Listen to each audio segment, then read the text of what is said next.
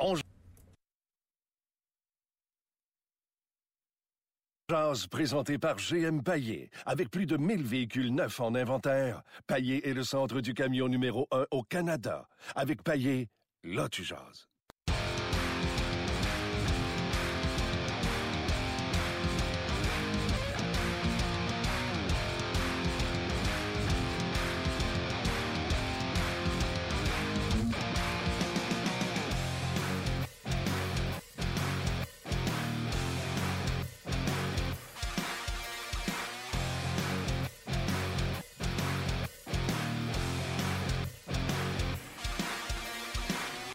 Bonjour et bienvenue à On Jase, édition du 19 décembre 2017. Martin Lemay avec vous. Certainement votre dernière semaine de travail. Écrivez-le nous quand vous nous écrivez. Si c'est votre dernière semaine de travail, partez-vous pour 2 semaines en congé. On aime ça savoir ce qui arrive avec les gens qui nous écoutent. Dans notre cas, en tout cas, nous, c'est notre dernière semaine. Vendredi, on va tomber en congé pour un petit 2 semaines, le temps de Noël, de se ressourcer, revenir en famille. Puis en espérant que quand on va revenir, le Canadien aura une autre chanson à nous présenter. D'accord avec ça, Luc? Oui, je suis d'accord. Puis il y a beaucoup de matchs, hein, quand même. Pendant le congé des fêtes, fait que tu as raison. Est-ce que ça va être un autre son de cloche? Il y a le gel des transactions, évidemment. On en a parlé hier avec Pierre Lebrun. Mais est-ce qu'il va y avoir une série de victoires, une série de défaites? Oui, absolument. C'est ça. Peut-être que quand on va revenir de vacances, le Canadien va être en dehors du portrait des séries. Hier, les Blues de Boston, là. Je ne sais pas si tu as regardé le match, 7-2 contre les Blue Jackets de Columbus, qui sont une bonne équipe dans la Ligue nationale de hockey, mais il faut s'avouer que présentement, eux aussi connaissent des moments plus difficiles. Les Blues en ont profité. Écoute, j'ai arrêté d'écouter le match en 3e quand les Blues ont mis un but là, qui brisait les reins des Blue Jackets. Il y avait 15 lancés pour les Jackets. J'ai regardé un matin 18 lancés dans tout le match pour les Blue Jackets. Les Blues, c'est une des équipes qui donne le moins de lancers par match dans la Ligue nationale de hockey. Bref, on va parler de ça et bien d'autres choses, entre autres du match de ce soir. On va en parler avec Marc Denis. Salut Marc! Salut Martin, comment vas-tu? Je vais très bien ici à Montréal. Un petit peu de neige a tombé, fait que ça a mis tout le monde en retard d'1h30 au bureau. Donc, on salue les gens qui prennent le podcast en rediffusion parce que eux aussi, il faut qu'ils font, qui travaillent pendant l'heure de dîner parce qu'ils sont arrivés un petit peu plus tard au lunch. Écoute, ici, il pleut à boire debout et ils n'annoncent pas 60 ou 40 % de probabilité d'averse, mais bien 100 % toute la journée à Vancouver. Alors, c'est ce genre de journée-là, Martin. Oui, bienvenue à Vancouver l'hiver. Mais si tu montes en haut à Whistler, tu devrais avoir de la neige, mon Marc. Ben, je présume que oui. Il n'y en avait pas beaucoup hier quand je suis arrivé en fin d'après-midi. Honnêtement, là, on voyait évidemment en haut des montagnes, là, tout en haut des montagnes, il y en avait un peu, mais pas tant que ça. C'est pas mal l'automne là, ici à Vancouver. Depuis qu'on est arrivé hier en fin de journée. Je veux pas me prendre pour le canal Évasion, là, mais moi c'est un endroit où j'ai resté Vancouver, Whistler pendant 1 an et demi de ma vie. J'ai adoré. Ouais. Je trouve tellement que c'est une belle ville. Toi, tu en as visité toutes les villes de la Ligue nationale de hockey et comme joueur et comme analyste maintenant. Tu mets-tu cette ville-là parmi les plus belles que tu as visitées? Oui, top 5. Top 5, tu sais, puis mon jupon dépasse aussi. J'ai vécu ici 5 semaines pour les Olympiques, là, dans le centre-ville, dans un condo. J'étais un des présentateurs au hockey, au tournoi de hockey olympique, là, pour le comité olympique. Fait que, j'adore cette ville-là. C'est très relax hein, comme beat de vie. Oui, il y a du trafic. Oui, c'est une grande ville. Les prix de l'immobilier ont grimpé. Moi non plus, je ne veux pas faire du canal d'évasion, mais c'est une superbe ville, honnêtement, là, où il fait bon vivre. Mais c'est ça. L'hiver, il y a souvent de la pluie puis il n'y a pas beaucoup de soleil. Exactement. Donc, c'est une ville un peu grise, mais c'est beau en tabarnouche. Ça donne de la chair de poule, des fois, quand tu regardes certains paysages. D'autres choses qui donnent de la chair de poule, mon cher Marc, c'est la situation du Canadien. Je voulais pas être alarmé ce matin à la radio, puis si tu avais été là, tu m'aurais sûrement ramené sur terre, mais quand même, c'est un voyage décisif, je pense, pour le Canadien, parce que c'est un long voyage. On fait et la côte ouest canadienne et le sud des États-Unis. Normalement, ces 2 voyages, on va le faire en 1, et non seulement ça, on va le faire sans notre défenseur numéro 1. J'ai l'impression qu'on arrive à croiser des chemins, et le Canadien devra nous montrer s'ils continuent leur course aux séries éliminatoires ou s'ils décrochent complètement. Martin, c'est pas compliqué. Ils ont jusqu'au 13 janvier pour rester dans la course. Faut qu'ils gardent Boston à portée de main d'ici le 13 janvier. C'est là où tout va jouer. Si le 13 janvier, c'est trop tard. Parce que à l'intérieur d'une semaine, là, à compter du 13 janvier, tu joues 3 fois contre les Bruins de Boston. Okay, et on s'entend, là, ça importe très peu qu'il y ait 6 équipes en avant du Canadien. Ce sont les Bruins de Boston. C'est cette position-là à laquelle il faut que tu t'attardes parce que déjà, quand on regarde les Islanders ou les Rangers, c'est encore plus loin en avant au niveau des points au classement. Alors, c'est le défi qui attend le Canadien. D'ailleurs, les équipes qui sont entre le Canadien. Et si on regarde la 8e place, là, Martin, là, ce sont toutes des équipes de la section métropolitaine. C'est Pittsburgh, Caroline, Philadelphie, les Rangers et les Islanders. Alors, c'est 5 équipes qui se battent pour 2 postes d'équipes repêchées. Alors que le reste, ben, t'aimes pas Toronto, t'as Boston qui s'accroche à cette 3e place-là. Puis en arrière du Canadien, ce sont toutes les équipes de la section atlantique. La section atlantique est très pauvre en fait de performance cette année. Et c'est ce qui sourit aux Canadiens. C'est la raison pour laquelle on peut faire un constat d'échec sur bien des plans, mais on peut pas jeter l'éponge sur la saison tout de suite, justement parce que le Canadien évolue dans la pire division et de loin depuis la Ligue nationale de hockey. Et là, hier, moi, j'ai regardé le match Bruins-Blue Jackets, comme je le disais en ouverture. Oui, ils ont battu une bonne équipe, mais les Blue Jackets connaissent des difficultés présentement. Mais je regardais le calendrier des Bruins. C'est une des rares équipes qui a battu le Lightning cette année. Les jeunes joueurs sont impressionnants. Écoute, il y a bien des nouveaux noms qu'il a fallu que j'ouvre mon livre puis que je fasse des petites recherches. Marc, je te le cacherai pas. C'est une jeune équipe qui a du vent dans les voiles. Honnêtement, quand j'ai fini mon match d'hier, j'étais... À cause des Bruins, pas à cause du Canadien, à cause des Bruins, j'étais « Oh, c'est pas fait qu'ils vont faire les séries cette année. » Les Bruins m'ont impressionné.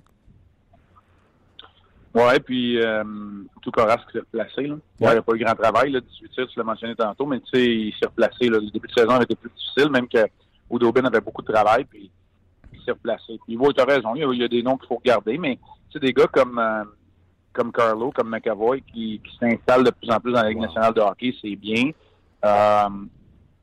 Il y a des joueurs de rôle qui font leur travail. Mais t'as raison. Faut regarder, là. Je regarde justement l'alignement qui sont présentés hier contre les Blue Jackets. Sean Corelli, c'est un gars de Columbus, si je ne m'abuse. C'est un gars qui a grandi à Columbus. C'est un des premiers produits locaux là-bas. Il a joué contre les Blue Jackets. Mais c'est sûr que t'as des jeunes joueurs qui veulent s'imposer. Bruce Cassidy amène un différent type de hockey que Claude Julien amène. Bruce Cassidy, c'est vraiment porté sur la rapidité, la relance et l'attaque. Et peut-être que ça prend un certain temps pour les Bruins à trouver cette identité-là qui n'était pas la leur depuis des années. T'sais, ça a été une équipe de matamor, par la suite ça a été une équipe défensive. Et là, c'est une équipe qui est en mutation. Ouais, non, ce sera pas facile. Je reviens aux Canadiens, Marc. Les changements de trio, là, dans le fond, on a switché, permets-moi l'expression, Galchenyuk et Pacioretty. Aimes-tu ça comme Claude Julien? Est-ce que tu espères que ça fasse une étincelle? Oui. Tu sais, on pourrait... Je suis assis au déjeuner là, ce matin, il n'y a rien qui s'est passé encore, évidemment, tu as redéfini, il n'y a pas d'enrichissement encore, mais je pourrais guérouiller sur ma napkin 18 combinaisons de trios différentes, et ça ferait-tu vraiment, tu sais, à quel point ça va avoir un impact? Je sais pas. Moi, je pense que c'est, j'haïs les termes galvaudés, là, mais tu sais, l'énergie du désespoir, le sentiment d'urgence, l'émotion, la fougue, l'acharnement, c'est sûr qu'il faut voir, nonobstant des combinaisons de trios. Maintenant, je comprends ce qu'on fait de côté de l'autre, et c'est ça son travail. Trouver des nouvelles combinaisons, pour Kirk Muller trouver des nouvelles vagues d'unités en supériorité numérique. C'est de trouver l'impact que ça peut avoir dans le résultat d'un match. C'est ça le travail d'un entraîneur. Il fait avec ce qu'il a sous la main. Et là, sous la main, il y a un très bon joueur en moins en Shea Weber. On parle des changements de trio, de l'étincelle. Je te pose la question, puis j'ai lu ça sur les médias sociaux, c'est même pas de moi. Exemple, samedi, Claude Julien, là, il n'y a pas de chance de marquer dans les 2 premières périodes, puis il continue à envoyer ses trios dans l'ordre. 1, 2, 3, 4. Il n'y a personne qui saute son tour, puis 1, 2, 3, 4, ça se poursuit. À l'époque, t'as rien changé, un petit peu plus de choses, entre guillemets, benchait du monde. Je sais pas, moi, t'envoies un Deslauriers avec un duo qui n'a pas rapport, mais juste pour secouer les troupes. Est-ce que tu trouves que ça serait une méthode pour secouer les troupes où tu comprends et tu... est d'accord avec Claude Julien qui garde le cap. 1, 2, 3, 4, let's go. Tu me parles des réseaux sociaux, là, tu peux ouvrir une porte. Là, on ne peut pas parler des deux côtés de la bouche. On ne peut pas dire que le Canadien a connu une séquence de 5 victoires, des bons matchs, parce que Claude Julien a gardé la stabilité, prôné la stabilité, puis il était calme. Puis après ça, quand ça va mal, le blâmer parce qu'il est calme et qu'il garde la stabilité. Il faut se brancher. Puis je sais que les réseaux sociaux, ça se branche justement pas. J'accorde pas bien d'importance à ça. Moi, je comprends, parce que de changer de trio constamment, ça frustre les joueurs de hockey. Ça frustre les attaquants. Okay. On en a parlé tellement de Canadiens cette saison, rencontre les attentes, parce que quand tu regardes à gauche, en fait, il n'y a pas besoin de regarder à gauche et à droite. C'est pas les portes tournantes. C'est Hudon et c'est Gallagher qui sont là, puis il y a de la stabilité. Alors oui, je comprends. L'autre chose, tu sais, Martin, quand j'ai regardé ce match-là, je te l'ai dit, là, je ne l'ai pas regardé en direct, je l'ai regardé le lendemain, fait un peu en accéléré. Moi, là, ce que j'ai remarqué, c'est si tu veux faire ça, là, tu dis bencher pour faire sauter des tours, c'est qui que tu mets? C'est le 4e trio, c'est celui qui était le plus constant dans l'effort. Mais on s'entend qu'il est limité par le talent. Ça, c'est normal. Là, c'est la définition même d'un 4e trio. mais c'est lui qui a été le plus constant dans l'effort. Fait que qu'est-ce que tu fais? Tu fais jouer deux chiffres? Là, tu vas te faire blâmer parce que tu n'essaies pas de revenir dans le match. Les meilleurs éléments offensifs ne sont pas là. Les meilleurs éléments offensifs, et avec de la difficulté à se trouver. Fait que tu fais un 2, 3, 4 jusqu'à temps que tu trouves un trio qui en donne un peu plus, puis là, tu le ramènes un peu plus rapidement. Alors, moi, je comprends. Je suis pas en train de défendre Claude Julien. Moi, je suis juste en train de dire, moi, j'en suis un qui prône la stabilité, puis je te l'ai tout le temps dit. Je suis prêt à changer d'opinion, mais je change pas mon chapeau de bord. Je suis pas un virevelle, là. Pas une girouette, là. Tu sais, à un moment donné, faut que tu sois constant avec tes valeurs, tes façons de penser. Moi, je pense que la stabilité à long terme, elle est meilleure. Maintenant, tu sais, la stabilité, quand tu baignes dans la médiocrité, je sais que je suis méchant, puis je suis peut-être dur avec mes termes, là. C'est parce que j'essaie de vous montrer que même si je dis la stabilité, ça veut pas dire que je suis pas capable de faire une analyse juste. Tu sais, quand tu baignes dans la médiocrité, là, t'es stable de quoi? Tu sais, qui tu vas mettre, là? Tu vas double-shifter en bon français Nicolas Deslauriers. Je l'aime, le Nick, là. Je suis pas sûr que c'est lui qui va te ramener dans le match. Ouais, je t'entends, je t'écoute. C'est... Tu sais, c'est pas parce que j'amène la question que je la pense réellement, mais celle-là, je pense que je la pense. Tu sais, je pense que je suis assez émotif dans mes... tu sais, sur le coup, là, je pense que je serais du genre à envoyer Deslauriers avec des joueurs de talent puis à souhaiter une grosse mise en échec pour que ça réveille tout le monde. C'est fini, ça. C'est en 2017, là. Tu coaches pas avec l'émotivité. C'est du gros bon sens, puis c'est fini. Là. Les coachs émotifs, il y en a plus, ils sont plus là dans la ligue. Là, regarde Tortorella, là, je fais rire de lui dans ses conférences de presse. Tu sais, à un moment donné, l'émotion fait partie du sport du hockey, mais tu dois prendre des décisions réfléchies. C'est ça qu'on demande à un coach.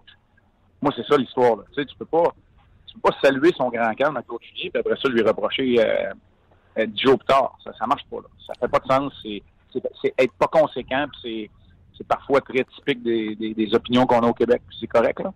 Mais tu sais, quand on parle de bipolarité, c'est ça. À un moment donné, tu peux changer tes opinions, il faut que tu fasses une évaluation juste, mais tu peux pas changer ton fusil d'épaule quant à ta façon. Je veux dire de quoi, là, la meilleure façon de perdre du respect dans un vestiaire de la Ligue nationale de hockey, les joueurs de hockey sont trop intelligents, c'est de jamais gérer des situations de la même manière. Si à chaque fois qu'une situation se présente, tu la gères toujours de la même façon, tu vas aller chercher une immense marque de respect de la part de tes joueurs. Et ça, c'est reconnu à la grandeur de la Ligue nationale de hockey, c'est reconnu partout dans les vestiaires, c'est la façon dont tu gères les crises. Quand c'est une constance, c'est là que tu vas chercher le respect. Claude Julien au-delà de tout le reste, faut dire. Claude Julien avait le respect de ses joueurs à Boston quand il s'est fait congédier, mais il perdait pareil puis il s'est fait congédier pareil. Mais tous ses joueurs l'aimaient. Oui. Oui, mais c'est un choix que tu fais aussi. Là. Tu sais, tu peux faire comme Guy Boucher puis laver ton linge dans la famille puis sortir publiquement puis être l'ami des médias ou tu peux régler ça à l'interne. Il y a des manières. Oh. Je peux te dire aussi c'est lequel des deux qui a le plus de respect de son vestiaire, par exemple. C'est facile à dire pour moi. OK, j'aime ça. Je reviens à la question initiale. Le meilleur moment de Petry, c'est quand Weber n'a pas été là. Est-ce que tu penses qu'avec l'absence de Weber, le Canadien peut passer à travers ce voyage-là? Et si oui, c'est quoi passer à travers de ce voyage-là avec succès, selon toi? Ah, c'est pas fou, ça, Martin, ce que tu viens de dire. Ben, tu viens de donner... Cette fois-là, je vais être d'accord avec toi. Tu viens de donner une partie de la solution dans ta question. Il faut que Petry redevienne le défenseur numéro 1 qu'il a été momentanément le temps de l'absence de Weber. C'est vrai que c'est là qu'il a joué son meilleur hockey. Et c'est quoi? Écoute, t'affrontes ce soir là, une équipe qui est complètement décimée par les blessures. Vraiment. Il y a 12 des 18 patineurs qui ont 0, 1 ou 2 buts ce soir-là. Wow. Hey, tu sais, quand on parle d'attaque anémique, là, on s'entend du côté des Canucks. Puis deux de ces meilleurs joueurs-là ont 38 ans, 37 ans, les Sedins. Oui. Fait que, tu sais, il va naître. Fait que, tu sais, c'est une occasion en or. Fait que, c'est quoi le voyage correct pour le Canadien? Ben, c'est d'aller chercher ce match-là, puis après ça, dans une séquence de 2 matchs en 24 heures. On s'entend que ça finit souvent avec un split 1-1. Tu sors de cette première tranche-là avec 2 des 3 victoires. Si t'es capable d'aller pousser ça, puis d'aller chercher peut-être 5 points sur 6, parce que c'est là, le Canadien. T'avais raison, tantôt, quand tu disais ce voyage critique. OK. En fait, c'est que le Canadien s'est mis dans une situation où tous les matchs sont critiques. T'as raison. Et le match de ce soir, puis c'est ce que je disais un peu un matin à la radio, les deux équipes à soir, là, Vancouver et Montréal, à peu près la même fiche. La seule différence, c'est qu'eux ont Markstrom, on a Price, et eux autres, ils ont Adler, on a Weber, là, pas à soir, tu vas me dire. Puis on a Julien, eux autres, ils ont un coach recru. Le Canadien ne devrait pas être là. Vancouver, on s'attendait à ce qu'il soit là, mais pas le Canadien. Oui. Non, exact. Puis Vancouver, on connaît un très bon début de saison. Là, c'est beaucoup plus difficile en raison des blessures, justement. Là. Écoute, je nommais les bons joueurs qu'on avait hâte de voir, là. Horvat et Bowser, ils sont tous absents. Il manque des joueurs d'impact. Il y a peut-être Gudbranson. Il y a une genre de rumeur de Gudbranson qui pourrait revenir ce soir, là, mais on va savoir ça tantôt vers 11h30. Là, 10h30, excuse-moi, quand les Canucks vont embarquer sur la patinoire, le Canadien va le faire à 11h30. Est-ce que tu sais si le Canadien pratique? Est-ce que le Canadien prend un morning skate ce matin? Oui. Écoute, ils nous ont annoncé que oui. Maintenant, est-ce que ce sera facultatif? Ce sera optionnel une fois l'heure de tomber, je ne sais pas, mais ils vont être à l'aréna, puis oui, il y a un entraînement matinal. OK. Je ne veux pas te mettre en dessous du bas, c'est juste au niveau géré patent, puis j'avais le calendrier du Canadien. Est-ce que tu sais si le Canadien revient après son match d'Edmonton, où il part pour le sud des États-Unis, où ils viennent à Montréal fêter Noël, puis ils s'en retournent? Comment ça marche? Non, ils reviennent pour Noël. Oui, ils reviennent pour Noël. Okay. Ils reviennent pour Noël, c'est obligé par la convention collective de toute façon, puis je connais pas un joueur, moi, qui veut passer 24-25 à l'étranger. Là. Non, je suis d'accord. Non, ils reviennent après leur match. Nous, écoute, c'est un peu bizarre là, parce qu'on ne voyage pas avec l'équipe pendant le temps des fêtes parce qu'on fait juste la moitié des matchs dans ce voyage-là. On les diffuse à RDS. Alors, moi, je suis arrivé hier à Vancouver rejoindre l'équipe. Je vais repartir après le match de Calgary tout de suite. Je serai pas à Edmonton. Fait que ça va être... sans dire, on va être déconnecté. Des fois, ça peut faire du bien aussi de prendre un pas de recul. C'est ce que j'ai fait en fin de semaine avec l'ouverture de la période des transactions. Je te dirais, j'ai fait plus de hockey junior que de hockey de la Ligue nationale en fin de semaine. Ah oui? T'es-tu content de ce que vous avez fait à Chicoutimi? Ben là, pour l'instant, on n'a pas fait grand-chose. On n'est pas parmi les plus gros acteurs de cette période des transactions. OK. Écoute, je vais te laisser préparer ton match. Par contre, j'aimerais ça que tu me rappelles, l'heure du match est à 22h. J'aimerais quand même que tu me rappelles votre heure d'émission d'avant-match puis quand tu seras là. Il n'y en a pas d'émission d'avant-match. C'est pas compliqué. On est là en début de soirée dans Hockey 360. On va vous enregistrer quelque chose pendant l'entraînement matinal. Puis le reste, on va être là dès que la rondelle va être mise en jeu parce qu'on présente le match des Sénateurs avant celui du Canadien. Le Wild et les Sénateurs d'Ottawa. OK, Marc, je te laisse à tes occupations, puis on se reparle cette semaine. Sinon, je reparle-tu à Marc cette semaine, moi? On va être avec Marc vendredi avant le match. Vendredi avant le match. Fait que vendredi, je te souhaiterai mes vœux de joyeux Noël et bonne année. Hey Martin, on a-tu réglé les affaires, nous autres, aujourd'hui? J'ai trouvé que c'était positif. Mais on est clair que ça prend 5 points sur 6 des 3 matchs dans l'Ouest. C'est ce que tu as dit. C'est ça. Salut Martin. Ciao. C'était Marc Denis en direct de Vancouver. Au déjeuner, là-bas, il est 3 heures plus tôt, donc 9h18 du matin. Exact. Les deux équipes n'ont pas pratiqué. Certainement, le Canadien, la dernière fois qu'il avait, excusez-moi le terme, callé un morning skate, finalement, il l'avait mis optionnel, tu te souviens? Oui, seul. Je pense que Weber avait patiné à ce moment-là, d'ailleurs. Le Canadien les a pas mal tous mis optionnels. Donc, aujourd'hui, mardi, contre les Canucks. Vendredi, samedi, les Flames et les Oilers d'Edmonton. Et la question qu'on vous pose, que ce soit sur Facebook, parce qu'on est en Facebook Live, ou que ce soit sur notre page, Luc, on demande aux gens, avec l'absence de Weber et le voyage Côte-Ouest et la Floride, est-ce que ça passe ou ça casse pour le Canadien de Montréal? Vous avez entendu Marc, là. Tu le calendrier? Après que le Canadien s'appose de 5 jours en janvier, 3 fois en 4 matchs, les Blues de Boston, c'est ce que Marc disait tantôt. Boston, 3 fois en 5 matchs. Boston, Islanders, Boston, Washington, Boston. Ça ne sera pas de la tarte, mon ami. On va se connecter dans quelques instants avec Valérie Sardin et Luc Bellemare. Prendre vos commentaires et on va revenir avec Luc également pour prendre vos commentaires immédiatement après. Allons retrouver Martin Lemay dans son émission On Jase, disponible sur rds.ca, Facebook Live et en balado-diffusion. Salut Martin! Hello vous autres! Comment ça va? Très, très bien. Écoute, ta question est encore une fois très intéressante aujourd'hui. C'est un gros voyage pour le Canadien sans Shea Weber.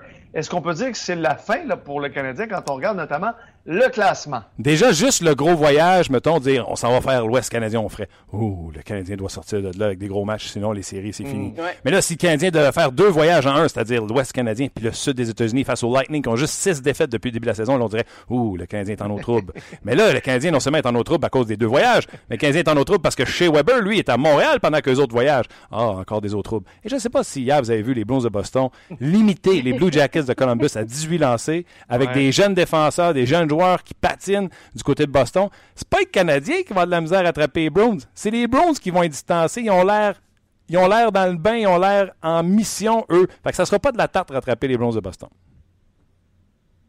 Ben, ta question, Martin, c'était est-ce que ça sonne la fin de l'espoir pour le Canadien, surtout sans Weber? Je te lis une série de réponses. Donc, Patrick Milhouse, je ne sais pas s'il y a encore de l'espoir. Le peu qui me restait s'est envolé déjà samedi soir. Anthony Cloutier dit le manque de Weber va faire très mal aux Canadiens. Déjà, la défensive n'est pas superbe. Là, sans Weber contre les équipes de l'Ouest, ça sera vraiment pas facile. Je pense que tout le monde s'entend pour dire ça. Ensuite, je renchéris avec Anthony Photo qui dit non, parce que tous les défenseurs, mais surtout Petry, jouent mieux sans Weber, à mon avis. Alors, il pense que le Canadien veut quand même bien tirer son épingle du jeu. T'en penses quoi de tous ces commentaires? Oui, bien, les deux derniers, c'est deux Anthony, les deux ont raison. Petry a joué son meilleur jeu, son meilleur hockey, quand Weber n'était pas là. Mais oh, surprise, là, on va être sur la route. On n'aura pas le dernier changement pour Petry. Et est-ce que Petry sera capable de répéter? Parce que il est bon, Petry patine bien, bon lancer, gros bonhomme. Quand il frappe, il fait mal. Mais c'est parce qu'il ne le fait pas tout le temps. Alors, est-ce que là, ça sera le temps pour lui de le faire? Bon, on espère, parce que le Canadien va être en eau trouble, certainement. Point positif, Schlemko était là pendant une partie de l'absence de Weber, pas pendant toute l'absence de Weber. Donc ça fait du talent un petit peu plus à la ligne bleue du Canadien avec la présence de Schlemko. Mais tu sais, quand tu es rendu à dire « au moins on a Schlemko », c'est parce que ça va pas bien. Et Jean-François Tremblay, je termine avec lui.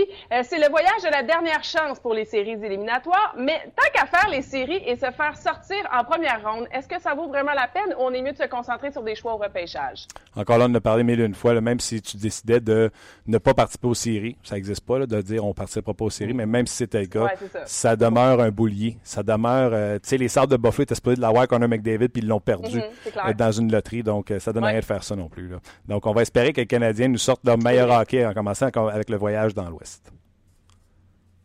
Absolument, merci. Martin, Éric Bélanger, Yanni Gourde également dans ton émission un petit peu plus tard. Exactement, merci. On se reparle.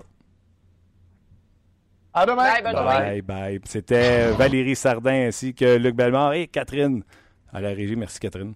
Ben voilà. Et j'ai hâte d'entendre les commentaires, Luc, de nos chums sur notre page On Jase, également sur le Facebook. Parce qu'on est en Facebook Live également. Oui, je vais ouvrir mon micro, ça va aller mieux. Ben oui, ça va aller mieux, je te jure. Essaye ça. OK. Mais tu sais, question de te donner le temps de récupérer une couple de messages. Là. Quand Marc Denis dit « Garde Vancouver, à soir, tu peux pas l'échapper », historiquement, on sait que c'est difficile pour le Canadien jouer dans l'Ouest là, avec le décalage horaire, etc. Là. Oui. Vancouver est à prendre. Absolument, avec le nombre de blessés, c'est sûr. Le Canadien échappe ça à soir. Crime, comment tu vas arriver demain dans le podcast pour être positif? Non, puis Marc l'a bien mentionné. Puis après ça, il dit on va espérer splitter un des deux après. C'est en perdant l'autre en overtime. Oui, exact. 2 matchs en 2 soirs, Calgary et Edmonton, c'est jamais facile. Vancouver, c'est loin d'être évident. Il faut que tu fasses gauler Niemi. OK, il y a un silence, là. Calgary, Edmonton. OK. Calgary, on s'entend. Carey aime toujours jouer à Calgary. Fait que vendredi... Carey. OK. Samedi, Niemi à l'abattoir face aux Oilers qui sont en feu depuis qu'ils ont battu les Canadiens. Ils n'ont pas gagné hier les Oilers contre une bonne équipe, les Sharks, ça se peut-tu? Exact. Puis quand Talbot est de retour, d'une blessure, est-ce qu'il va redevenir le gardien de but?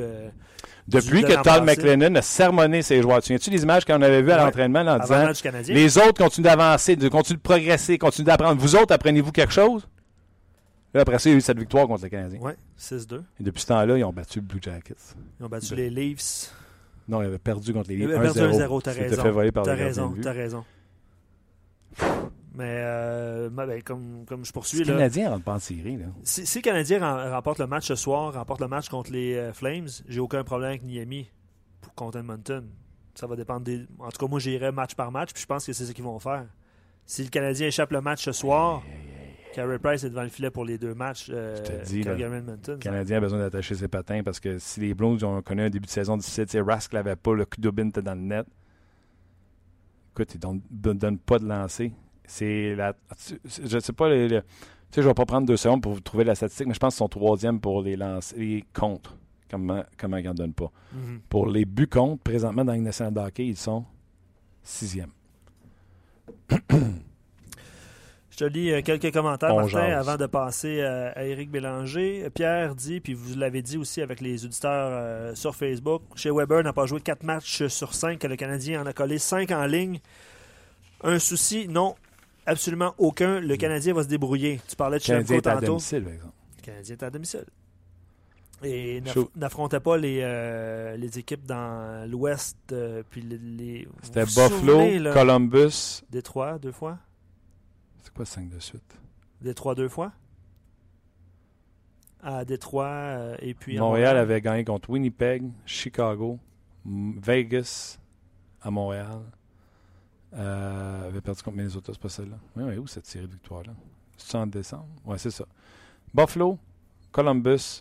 Ottawa, tout à Montréal. Détroit, c'était le 6-3 à Détroit. Oui, et le 10-1. Et après ça, le 10-1 contre Détroit.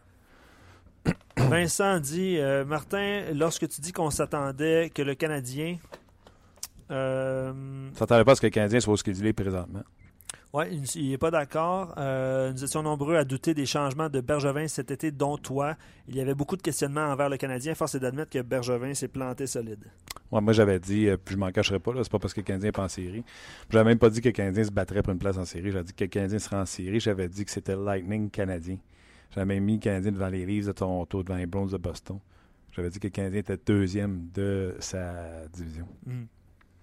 Autre commentaire, je crois que les séries sont oubliées depuis quelques parties. Même l'intérêt des partisans est complètement au sous-sol. Ça, je vous le dis, là, on s'en rend compte, ça. L'intérêt, là, ça a chuté. Triste, l'année dernière, la flamme s'était réanimée et ça s'était éteint. En fait, elle s'était éteinte depuis quelques années. Je pense que les gens ont... je dis les gens. Je pense qu'on y a tous cru à un moment donné que le Canadien n'était pas loin. Puis, mais c'est pas vrai que les Devils du New Jersey à 19-9 ont une si meilleure équipe que... Il n'y a personne en début de saison, Luc, qui prend les Devils pour finir en avant du Canadien. Personne. Fait que de venir me dire aujourd'hui au mois de décembre, ben oui, ils ont une bien meilleure équipe. C'est mentir. Parce que tu vas juste me prouver que tu connais rien au hockey parce qu'en octobre, tu n'as pas été capable de dire que le New Jersey sera en avant de Montréal. Tu n'as pas été capable d'étudier et de scouter leur équipe et de dire c'est une bonne équipe, c'est une meilleure équipe que les Canadiens. Ben, même chose pour les Canucks, hein, les adversaires du Canadien ce soir. Oui, mais les Canucks, on s'attend à ce qu'ils descendent. Tu t'attends-tu à ce que les Devils descendent? Ben, à ce point-ci, tu as raison. Schneider devant le filet. Ils peuvent, mais ils ont 10 matchs au-dessus de 500. Oui, tu es un bon gardien aussi. Ils sont premiers de leur division. Schneider, ben, tu as Carey Price. Oh oui, non, c'est sûr, là. C'est sûr. En défense, ils viennent d'aller chercher Vatanen. Oui. Ah, parlant de Vatanen, ouais. T'as vu le but hier de Adam Henrique? T'as pas vu ça? Hein? Non, ben c'était le retour d'Henrique contre les Devils. Exact. C'était une victoire des Devils contre les Ducks de Anaheim. Vous irez voir ça dans la zone vidéo du RDS.ca pendant ou après l'émission. Là. Henrique est en zone neutre. Lob pour lui-même, la rondelle par-dessus Vatanen et le bas de vitesse.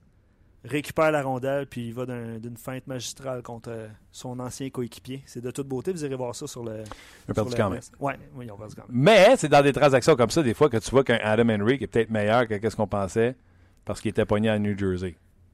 C'est la crainte de certains... on a-tu peur de faire des transactions d'un coup que notre gars qu'on donne s'en va se réveiller ailleurs? Tu sais, le syndrome de John Laclaire, c'est exact, même ça. Exact. Ou le syndrome Éric Bélanger. Éric Bélanger, salut.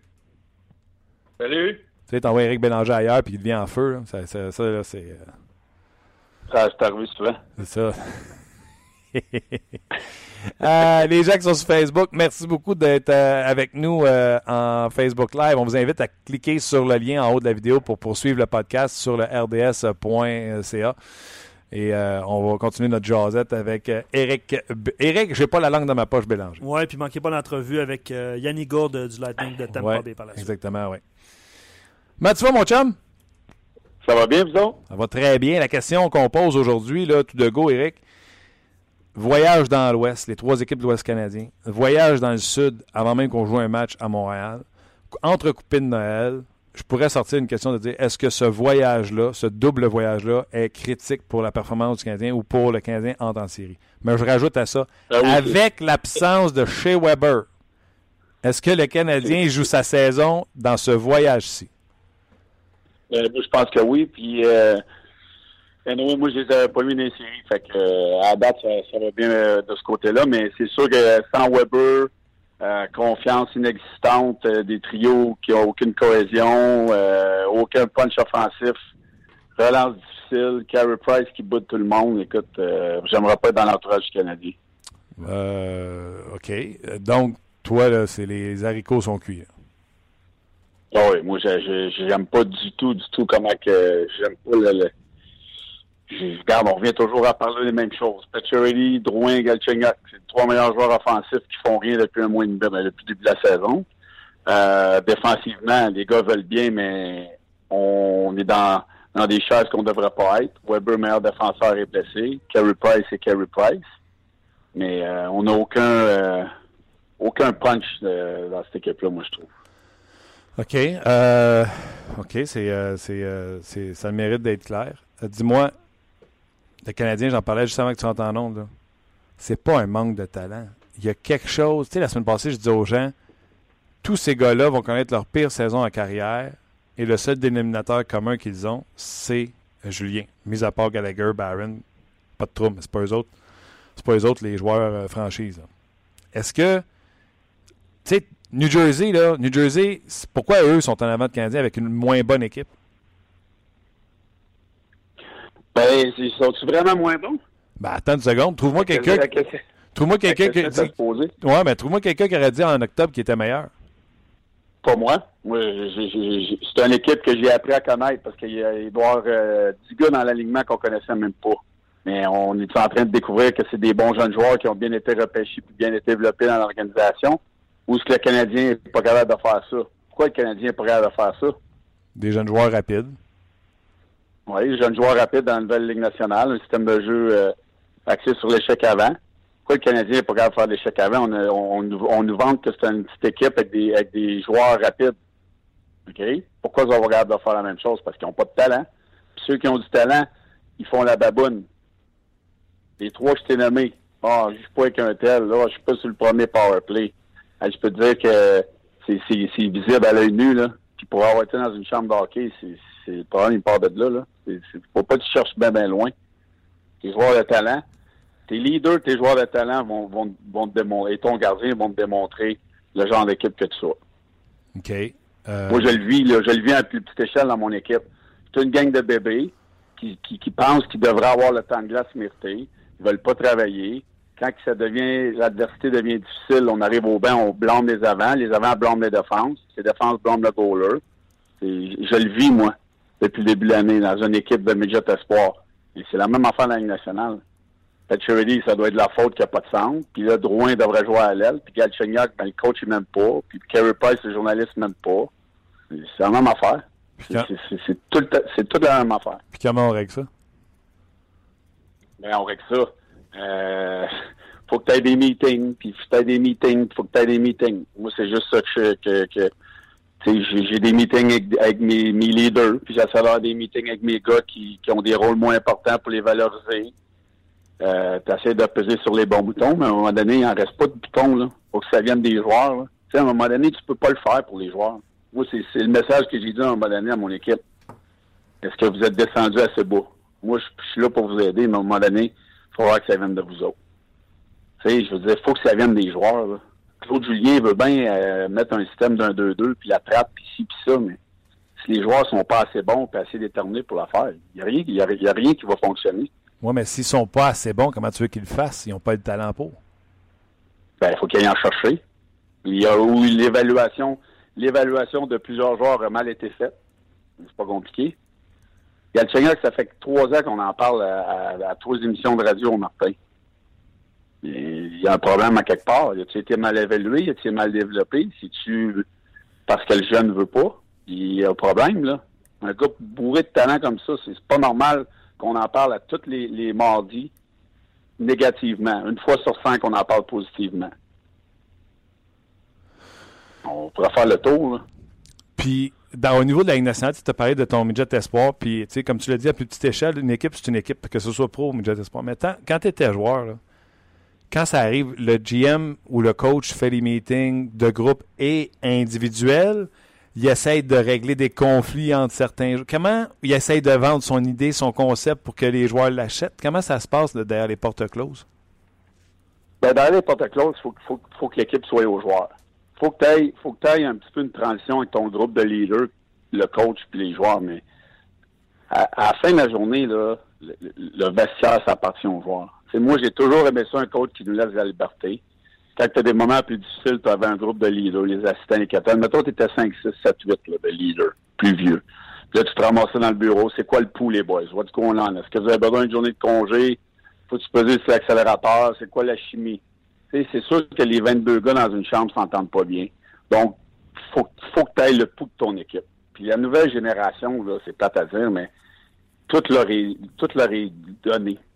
Dans le temps, là, t'arrivais, il fallait que tu travailles en tabarouette pour avoir ce que tu méritais. Mais la nouvelle génération, c'est complètement le contraire. C'est donné trop rapidement. Puis ça vient que lorsque c'est enlevé, c'est comme quand t'enlèves un téléphone à un adolescent, ben, il se demande pourquoi. Fait qu'il faut que tu donnes des raisons. Faut que t'expliques tout à cette heure. Tu peux pas rien faire sans expliquer. Moi, j'ai des joueurs qui m'ont dit, mais quand tu me fais moins jouer, j'aimerais ça que tu me le dises. Je dis, ben oui. On a 16 joueurs, la game, elle va vite, puis quand tu joues pas, c'est parce qu'il faudrait que tu le saches que tu joues pas bien. Mais il y en a qui comprennent même pas. Fait qu'il faut que tu leur expliques tout. Là, tu montes des vidéos, puis tu dis, regarde, quand tu jouais bien, là, tu faisais ça, ça, ça, comme il faut. Puis on va reculer à hier. Ta game d'hier, ben, t'arrêtes pas devant le filet, tu tournes, tu bloques pas les lancers, t'es pas dans la ligne de tir, tu bloques pas ses mises en jeu. Le système d'un 2-2, tu triches un petit peu trop à l'extérieur, les défenseurs sont en dehors des rondes mises au jeu. Toutes des petites choses que quand l'équipe joue bien, ils le font.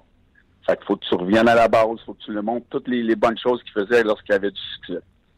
Et c'est plus être coach de hockey, à cette heure, c'est rendu être psychologue. Oui, puis il y a deux façons de le faire. Tu sais, je vais prendre l'exemple de Guy Boucher où on parle de son background en psychologie. Mais tantôt, Marc, il disait, j'aime bien mieux un coach comme Julien qui garde une ligne directrice, qui lave pas son linge en famille, qu'un Guy Boucher qui tout revole puis lave son linge sale en public, malgré son background en psychologie. Je présume que les coachs, les joueurs aussi, là, vous avez le genre. Chaque joueur a un genre de coach qu'il aime. Ben, c'est certain. Puis moi, je pense que la ligne est fine entre les deux. Des fois, tu n'as pas le choix de sortir et passer ton message. C'est sûr qu'en tant que vétéran, t'aimes mieux laver ton échelle derrière les portes fermées, dans le bureau du coach. C'est arrivé des fois, là, pas souvent, mais plus vers la fin de ma carrière, je me suis pogné avec un coach Tom Rennie. On voyait pas la même chose. Fait que, tu te parles blanc des yeux, puis tu te lèves, puis tu te donnes la main, puis tu t'en vas dans la même direction. Puis souvent, ça fait du bien. C'est sûr que les joueurs aiment pas ça, se faire pointer individuellement en public. Puis moi, je suis pas un gros fan de ça, mais des fois, t'as pas le choix. Parce que t'as tout essayé les autres cartes que t'avais dans ton jeu, puis c'est ta dernière à essayer. Parce que, tu sais, tantôt, je disais à Marc, tu sais, lui, c'était pas une grosse flèche, mais tu sais, c'était une petite flèche envers le style de Guy Boucher. Moi, j'ai répondu à Marc, je dis Claude, il est peut-être plus discret puis il ramasse pas personne sur la place publique, sauf que tous ses joueurs l'aimaient à Boston, il gagnait pas puis il a perdu sa job pareil. Ouais, ben, c'est parce qu'un coach, là, ça devient redondant. T'sais. Même moi, là, des fois, là, je me dis, Colin, je m'énerve moi-même, je dois vous énerver certains. Tu comprends? Je me tape ses nerfs à force de vous répéter même affaire, ça n'a pas de bon sens. Non, mais c'est ça. Des fois, là, dernièrement, je suis rentré, j'ai dit, les boys, j'ai dit, même moi, là, je me tape ses nerfs. J'ai l'impression que je vous répète la même affaire, que je chale tout le temps la même affaire. Mais c'est la même chose dans la Ligue nationale. Moi, il y a des fois, je suis là, bon, ça fait 14 fois qu'ils diront, on le sait. Mais il y en a que ça va en prendre 102 avant qu'ils comprennent. Oui, mais rendu là, à vous, par exemple, les joueurs. Hein? Avoue, par exemple, que rendu là, c'est comme quand tu fais l'éducation de tes enfants. Ils ne focusent pas sur le message que tu leur donnes, que c'est pas correct ce qu'ils font. Ils focusent sur le fait que ça fait 30 fois que tu leur dis. Fait qu'ils n'écoutent même pas le contenant du message. Ça donne rien d'aller répéter. Répéter 3 fois, là, ça donne rien. Ils font juste dans leur tête, dire, ça fait juste une fois qu'ils répètent, il va se rendre à 3. Faut qu'il y ait des conséquences. Je me fous que ça soit 2.0, les joueurs. Mais Claude Julien, s'il continue de répéter comme ça jusqu'à la fin de l'année, ils vont le trouver fin parce qu'il répète et il ne chicane pas, mais il ne gagnera pas. Non. Et moi, je vais te donner un exemple encore à ma petite échelle dans mon équipe. On a de la misère. J'ai des gars qui n'arrêtent pas en avant du filet ou qui tournent. Tu sais, là, le swing, ils swingent. Moi, je les appelle les patineurs artistiques. Là. Oh, ouais, ils ne veulent pas arrêter parce que c'est trop difficile. D'arrêter puis de repartir, c'est bien trop d'énergie. Fait que là, à un moment donné, tu répètes. Puis là, tu joues moins, puis pas de power play. Puis là, après ça, il y a trop de gars qui le font. Donc, tu fais deux, trois pratiques punitives. Tu fais des drills, puis là, tu fais 3-4 fois le drill, puis là, les gars arrêtent pas. Qu'est-ce que tu fais? Ben, t'es fait patiner. Pourquoi, les gars, vous avez patiné? C'est quoi la première affaire? Je vous ai dit au début, une des affaires, d'arrêter en avant du filet. Bon, mais pourquoi vous le faites pas? Si vous avez une conséquence, faites un mountain. Là, tu retournes au drill, là, le drill va bien, à un moment donné, il y en a 2-3 qui swingent. Pouh! Allez sur sa ligne. Pourquoi je vous envoie sa ligne faire un mountain, les boys? Parce qu'on n'a pas arrêté en avant du but. Mais c'est ça. Tu sais, tant que les gars, ils swingent, puis il n'y a pas de conséquences ou il n'y a pas de réprimandation dans le temps de jeu ou des exemples comme ça, mais ils vont continuer à le faire. Ou ils vont le faire pour une courte période de temps, puis tu reviens toujours à tes vieilles habitudes. C'est ancré dans les joueurs. Mais ça, tu peux pas faire ça dans la Ligue nationale. Je l'ai fait moi aussi, là. Je le sais, mais tu peux pas faire ça dans la Ligue nationale. Éric, tu sais, à un moment donné, Guy Boucher s'était fait, excusez-moi le terme, déféquer dessus à Tempa parce qu'à un moment donné, il a fait faire du patin au gars, tu sais. Puis on avait dit, voyons, il est plus dans le junior, etc.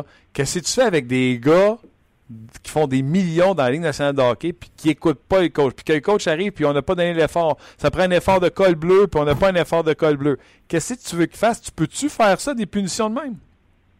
Ah oui. Ben, en tout cas, moi, je fais comme ça. Puis à un moment donné, tu sais, il y a des étapes. Tu sais quel bouton peser. C'est ça que quand je disais tantôt, il faut que tu ailles le pouls de ton équipe de tes leaders. Puis souvent, tu vas finir tes leaders. Regarde, là. Aujourd'hui, là, après la pratique ou après la game, là, je vais te planter devant tout le monde. Poliment, mais tu lui dis avant. Tu comprends? Donc, il y a des moyens de le faire. Il y a des moyens de le faire, puis la vieille affaire de patin, pas de rondelle, c'est pas ses dates, mais il y a moyen de le faire avec des rondelles, puis peu de rondelles, puis des batailles un contre un, puis comme je disais tantôt, swing, tu vas aller patiner, puis il y a moyen de faire passer ton message, puis les gars, ils savent. Là, puis moi, je vais te dire une affaire, j'aurais une philosophie, puis tu sais, j'irai en guerre avec, là. Puis, okay, si ça marche pas, ben, tu perds ta job, tu t'en vas ailleurs, là. C'est pas vrai que le coach est obligé de se plier à toutes les petites demandes des meilleurs joueurs parce qu'ils font des millions, là.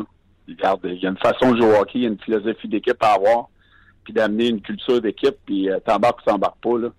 Et souvent, c'est le coach qui paye, mais moi, je me dire en affaire, je serais droit dans ma ligne.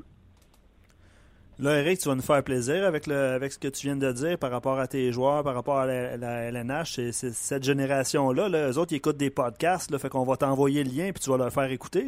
Ça va nous faire plus d'auditeurs. Hey, tout ce que je dis, ils savent, inquiète-toi pas. Non, je sais bien, mais tu sais, on va aller chercher des auditeurs qui pourraient dire « Ah oui, mon coach Éric Bélanger, il m'a dit ça, ils vont faire connaître ça à leurs amis, puis... » Écoute, là, j'aimerais ça. On t'en voit-tu? J'aimerais ça, mais hey, j'ai pas la science infuse. Même moi, là, j'étais en train de me creuser la tête à tabarouette. Je fais quoi avec mon équipe pour les prochaines semaines? Hey, tu te remets en question, hein? C'est ça, tout le monde se remet en question. Ouais. Tu te remets en question, tu te demandes, moi, si tu fais la bonne affaire? Hey, Eric. Ben, je fais la bonne affaire. À un moment donné, tu fais le tour, puis tu t'assois avec ton assistant coach. Oui, c'est sûr que je peux faire mieux, c'est sûr que je peux en faire plus. On peut toujours en faire plus, mais à un moment donné... Trop, c'est comme passé. Fait que là, tu reviens à la base. Comme là, cette semaine, j'ai 3 pratiques à la Noël. Je m'en vais pas aller les faire suer puis les écœurer. On va jouer. On va faire des jeux. On va aller m'asseoir dans la chambre aujourd'hui. On va faire des rencontres avec quelques-uns de mes joueurs avant Noël pour qu'ils partent la conscience tranquille. Puis après ça, je vais écrire au tableau, mettez-moi 5 drills que vous voulez faire aujourd'hui, puis demain, vous voulez faire quoi. C'est eux qui vont décider de la pratique. Puis dans une échelle plus petite, Guillaume fait du midget 3A, tu fais du espoir. Quand vous croisez dans notre chambre, jasez-vous de ce que vous vivez, puis comment dealer avec ces jeunes de cet âge-là, puis tout ça, puis vous envoyez-vous un et l'autre des in? Ben oui. J'étais justement la semaine passée, quand on s'est parlé, j'étais chez Guillaume, puis je venais d'avoir 2 matchs très, très décevants, puis je cherchais des drills suants à faire pour mes joueurs la semaine d'après, puis on s'est échangé quelques idées. Puis il y a des drills que j'ai faites que Guillaume m'a donné, puis des façons d'approcher ça, puis souvent, ils me demandent des choses, puis on échange. Ben oui. On n'est pas meilleur qu'un autre, là. On apprend tous les jours, puis c'est le fun d'apprendre de différents milieux, de différentes personnes, de différents niveaux. Puis, C'est le fun de parler de ça. Oui, c'est très bon. Éric, je vais te poser quelques questions d'auditeurs, évidemment parce que tu as été dans des vestiaires, puis on voit ce qui se passe avec les Canadiens. On a vu la sortie un peu douteuse, on en a parlé, puis on ne veut pas parler de ça, la sortie douteuse de Carey Price dans les médias. Là, mais excellente question. Vincent dit, est-ce que les joueurs pourraient être déçus de voir le directeur général ne rien faire? Après une grosse saison. Là, il parle de ceux qui sont déjà partis, là, Markov, Radulov, tout ça. Mais dans l'exemple présent, les joueurs, là, ils savent qu'il reste 8 millions sur le cap. Là. Ils se disent-tu entre eux autres, « Hey, la tabarouette, il aurait pu le dépenser pour nous aider. » Aidez-nous. Ça se peut-tu? Ben là, c'est rendu que tout le monde regarde tout le monde. Là, Petry regarde Drouin, puis Drouin regarde Petry, puis là, Dano, puis... Le Gallagher, lui, il est correct, puis Barron est correct. Tu sais, ces gars-là, tu vas avoir quoi de eux? Mais tes gars qui vont te faire gagner, là, c'est les Petchery, les Galchenyuk, les Drouin, puis c'est les joueurs offensifs. Price. Mais quand tu es une équipe de hockey, là, ça va pas bien. Là, tu dis, là, on a besoin d'aide. Ça nous prend quelque chose, ça prend un spark. Surtout quand tu as 8 millions, les gars, ils savent, là, 8-9 millions, ça masse salariale. Faut qu'il y ait quelque chose qui se passe. Puis moi, je pense qu'il y a des gars... On en train de se dire, c'est moi qui va partir. C'est moi qui va partir, puis il y en a peut-être qui disent, j'espère que c'est moi qui va partir. Fait que là, tout le monde est comme en attente de savoir qu'est-ce qui va se passer. On a besoin d'aide, là. On a besoin de quelque chose. Mais tu veux pas, personne n'en parle vraiment, mais l'équipe, si on garde de s'auto-évaluer, là. Quand tu es rendu dans la Ligue nationale, il faut que tu sois capable de t'auto-évaluer. Puis, Canadien, là, c'est pas une équipe de première ordre, là. Je suis désolé, là, si les gens pensent. Les Canadiens ont une équipe de premier plan, ben ils se trompent. Parce que le Canadien a une équipe où ce qu'il devrait être. Les gars, pendant que vous parliez tantôt, là, je pense que la pire chose à se faire demander au début de saison pour un analyste là, qui regarde, c'est des prédictions. Oui. On s'entend. Hein? Puis vous parliez tantôt des Canadiens puis des Davos, puis je suis allé voir les Canucks, puis je naviguais là. Puis je nommerai pas de nom. De toute façon, vous pouvez consulter ça facilement sur le web, là, tant sur RDS que partout dans les autres médias. Là, je suis allé à 3-4 endroits. Là. Puis les Devils du New Jersey, là, dans la métropolitaine, là, souvent dernier. Tu sais, on parle de prédictions, vous parliez de ça tantôt. Souvent dernier dans l'Atlantique. Puis le Canadien, là, je te dirais que une fois sur 9, dans les prédictions, ils ne sont pas insérés. Fait que, tu sais, je m'amusais tantôt non, c'est clair. Je voulais le partager avec vous autres là, puis les gens sur nos pages, parce que les gens le mentionnent aussi sur nos pages, je voulais juste vous le mentionner. Éric, t'as pensé quoi? Vas-y. Moi j'avais... Non, ben moi c'est comme je disais tout à l'heure, moi là, Jersey, je les avais mis très loin. Puis le Canadien, je les avais pas mis en série non plus. Fait que je m'adresse de me dire que je connais ça plus que le monde, là, mais c'est là que tu vois que la ligne est fine, là. Jersey, ils ont une équipe jeune en confiance, qui joue un bon système de jeu.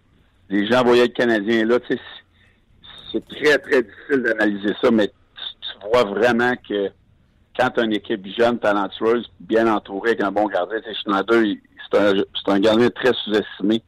Le Canadien n'a pas le talent que Jersey a, là. Puis les joueurs, on l'apprend, comme je disais, on a appris à les connaître. C'est une équipe jeune, très talentueuse. Puis le GM Boucher, tu sais, il a changé Henrique, c'est un méchant bon joueur, mais il est allé chercher Vatanen.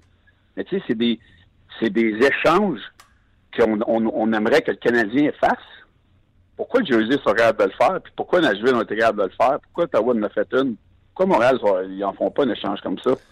Ouais, mais dans le cas de Vatanen, là, d'après moi, c'est parce que New Jersey avait un besoin qu'Anaheim était dans la chenoute. Ils n'ont plus de centre, fait que ça leur prenait un centre. On n'a pas de besoin à Montréal. Oui, mais donner un centre, tu veux qu'on donne qui? On n'en a pas.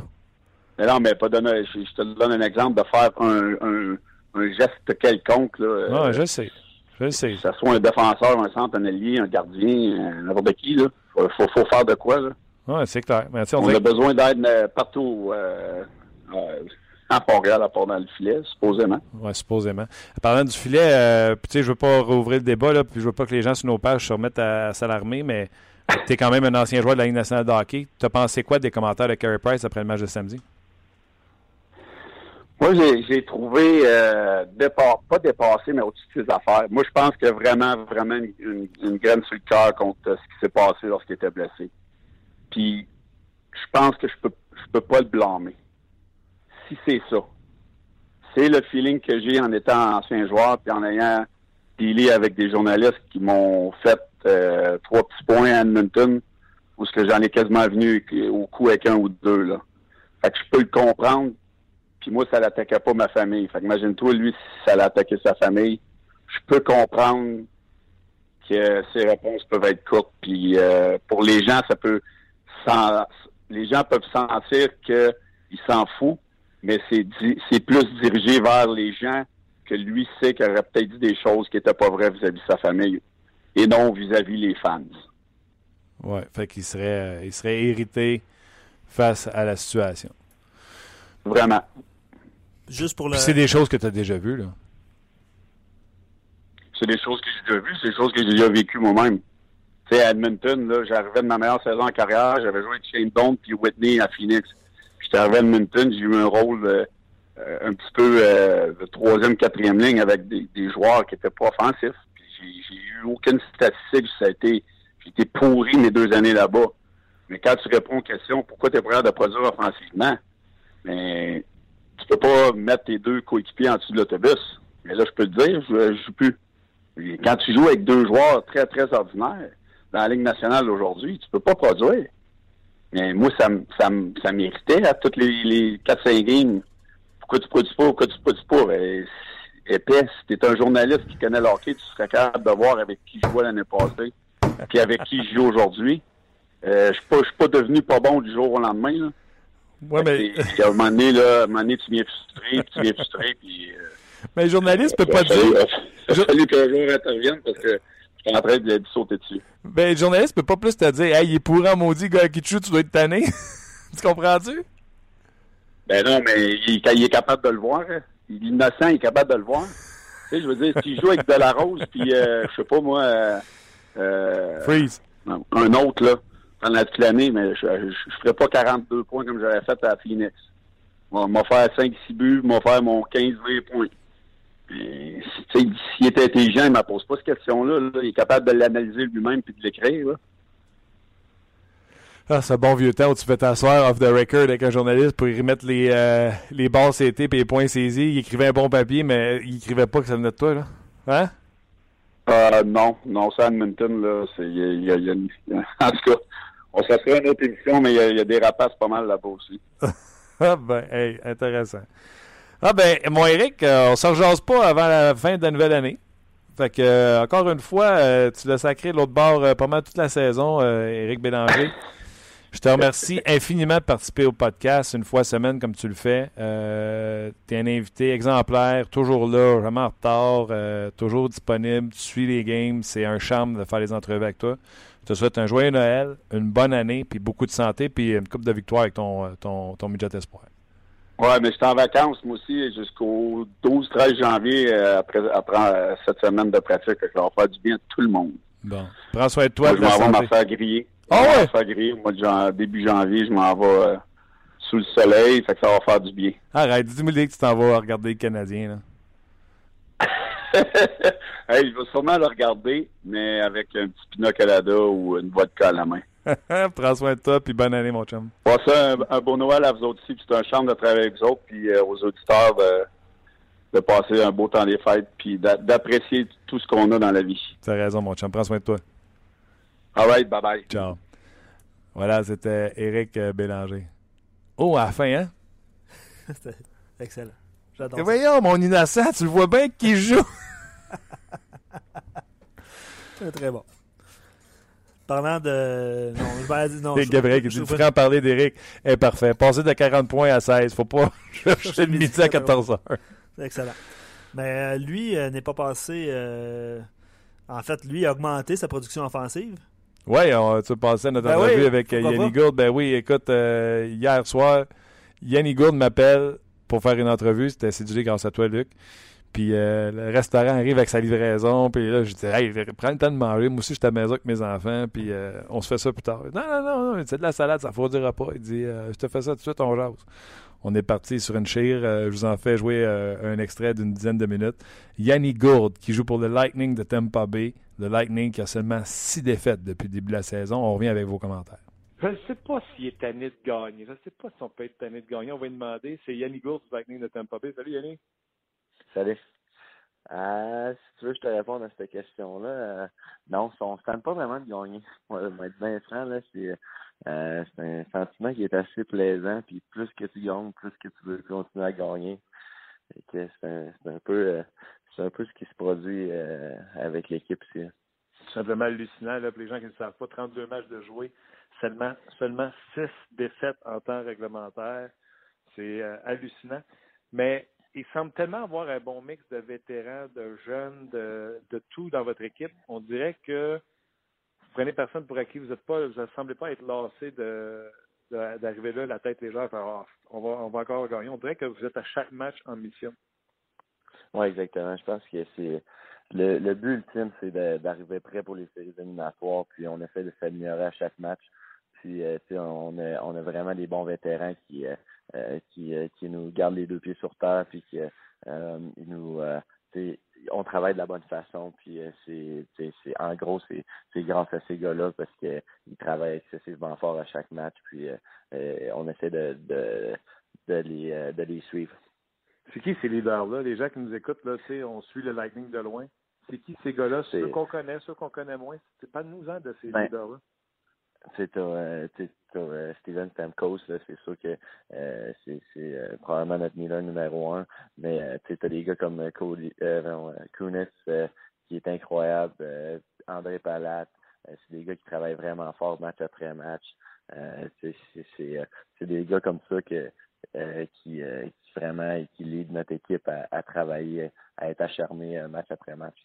Avez-vous un leader vocal là, que il lève le ton des fois dans le vestiaire, de ça, même? Ben, Steven, je pense que c'est probablement lui qui prend le plus de place dans la chambre. C'est vraiment un bon leader. Puis, quand il parle, le monde écoute. Puis, c'est vraiment plaisant d'avoir quelqu'un comme ça dans la chambre. Là, toi, on a parlé tantôt. Tu as parlé de Kunitz, mais tu joues avec Killorn. Les gens qui ne le savent pas, tu es sur les deux premières lignes, là, Stamkos, Kucherov avec Namestnikov, qui est excellent. Palat avec Tyler Johnson maintenant à l'aile, c'est Point qui est au centre de ce trio-là. Et une troisième ligne avec Yanni Gourde, qui connaît une saison extraordinaire en termes de points. Alex Killorn. Et là, c'est Cory Conacher, je ne me trompe pas, ça devait être Callahan. Oui, exactement. C'est ça, c'est Cory Conacher qui joue avec nous depuis un petit bout, là, depuis son rappel. Ça doit faire 7-8 matchs là, depuis qu'on joue les trois ensemble. Là, puis on prend de la confiance. On joue du hockey quand même simple. Puis, on essaie d'amener de l'énergie. Puis faire des jeux intelligents. Je vais stouler un gars de mon pool de hockey. Il y a quelqu'un, moi je joue dans un keeper school. Puis il y a quelqu'un qui est sorti intelligemment, il a sorti Yanni Gourde dans le Keeper's Pool. Et il y en a un qui a crié, puis je n'aimerais pas son nom, Jean-François Pivin. Il a crié que tu ne gagneras pas un pool avec Yanni Gourde. Yanni Gourde a 23 points, 32 matchs. C'est comme si tu l'avais entendu et que tu avais décidé de fermer la trappe à ta première saison complète avec le Lightning. Est-ce que c'est au-dessus de tes attentes comme première saison complète? J'aurais probablement été la même personne qui aurait probablement dit ça. Léon, qu'est-ce que tu fais là à prendre Yanni Gourde au début de l'année?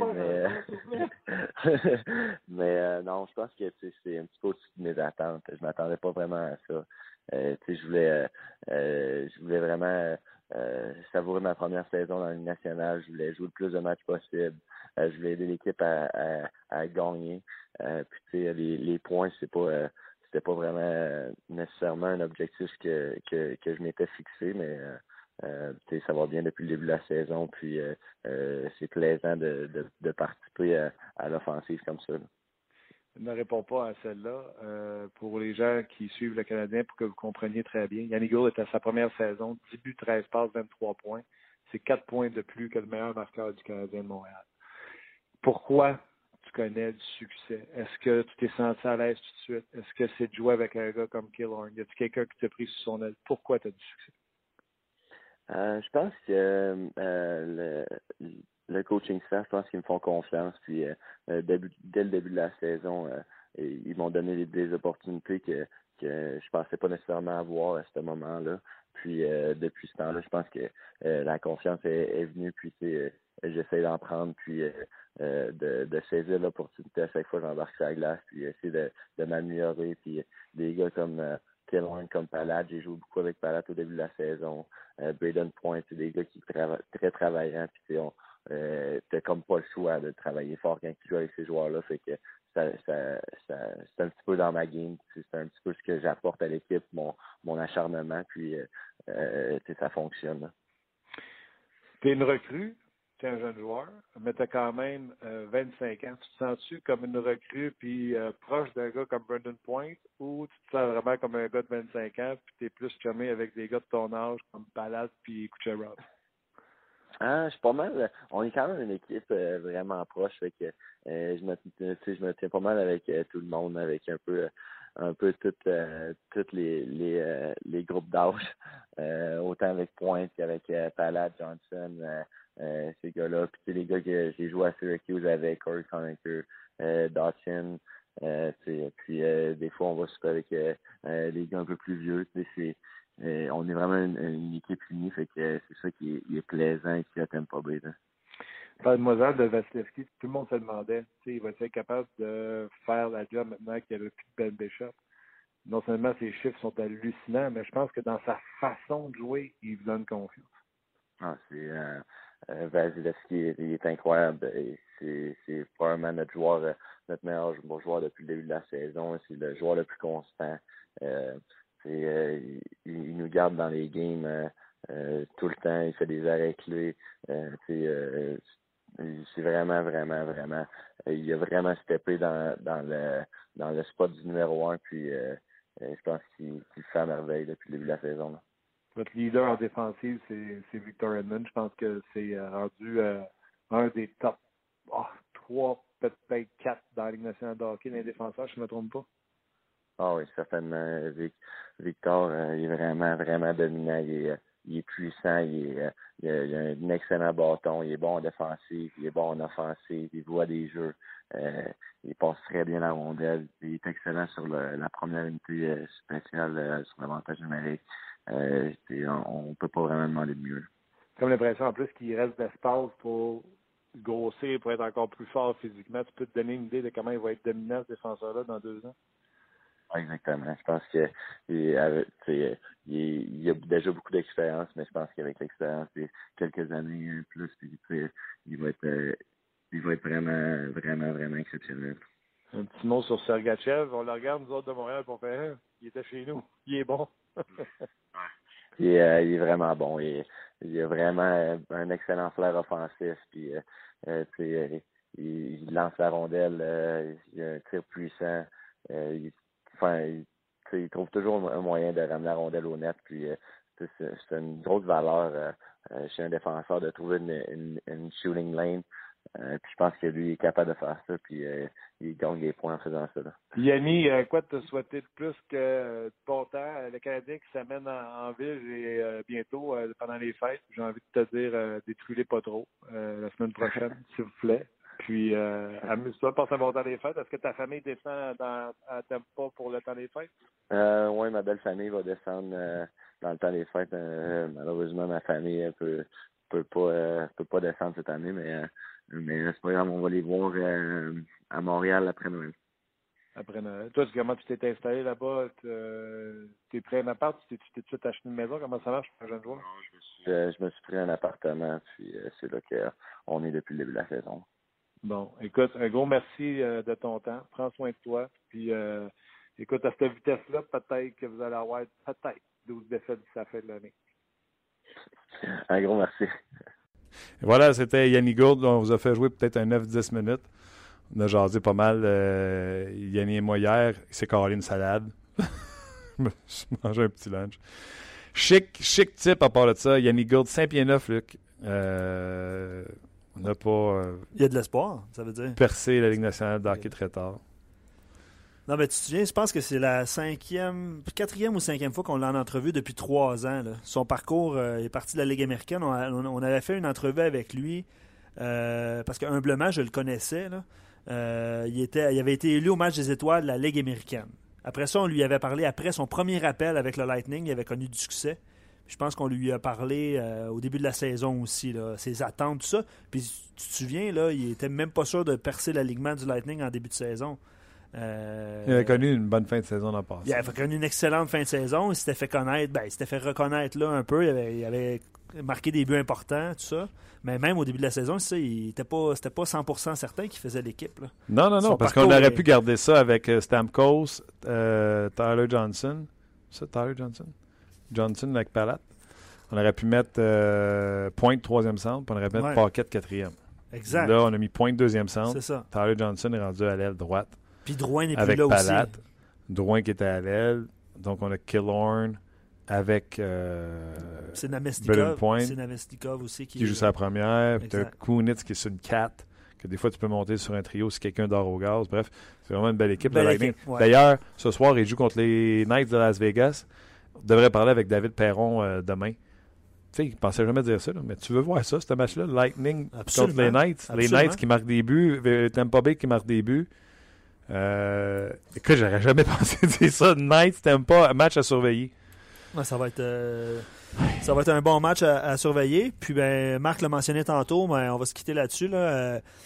Ce soir, RDS, le Sénateur. Programme 2, tu seras là d'ailleurs au match entre le Wild et les Sénateurs.